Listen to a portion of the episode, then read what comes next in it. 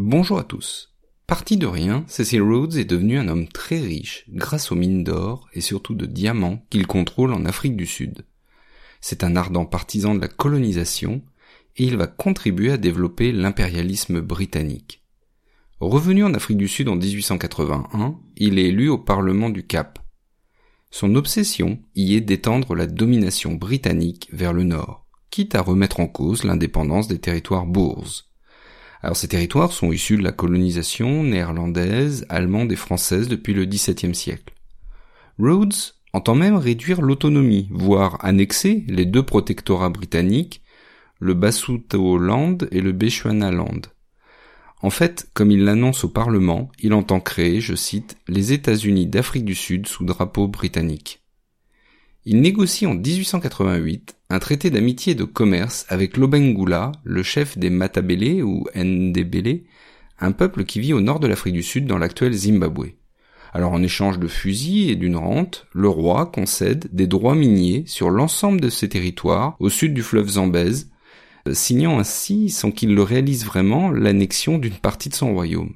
Et pour exploiter ces nouvelles terres, Cecil Rhodes crée une compagnie de commerce, la British South Africa Company, que l'on va appeler la BSAC. Un an plus tard, cette société, la BSAC donc, reçoit une charte royale qui pour une durée de 25 ans lui donne l'autorisation exclusive d'exploiter les richesses minières. Et Rhodes met sur pied une colonne de volontaires pour explorer ces terres et commencer la prospection avec une armée privée évidemment destinée à servir les intérêts de la compagnie. Et donc on peut imaginer cette colonne qui quitte la ville de Kimberley en Afrique du Sud et qui fonde des forts tout au long de sa route.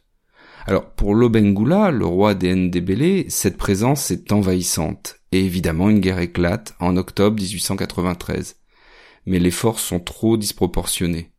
Les Britanniques utilisent notamment des mitrailleuses Maxim, qui est un des premiers modèles de mitrailleuses, et si les Matabélés ont des fusils, ils les utilisent mal, faute d'un entraînement suffisant. C'est ainsi que près de la rivière Shangani, le 25 octobre 1893, les Matabélés qui attaquent un camp de cette colonne d'exploration ont 500 morts pour un seul soldat de la compagnie qui est tué. La guerre continue quelques années avant que Cecil Rhodes, qui est devenu entre-temps Premier ministre du Cap, vienne en personne négocier l'armistice. Alors, les Ndebele récupèrent une partie de leurs terres et un peu d'autonomie, mais leurs alliés, qu'on appelle les Shona, continuent quant à eux de résister. Par ailleurs, on commence à parler de Rhodésie, du nom de Cecil Rhodes pour ce nouveau territoire colonial. Alors ce n'est pas Cecil Rhodes qui l'a appelé ainsi, mais puisqu'il est à la base de la colonisation britannique locale, les premiers colons parlent de Rhodésia, et le nom est repris par les médias régionaux en 1891, avant d'être reconnu officiellement par le Royaume-Uni en 1898.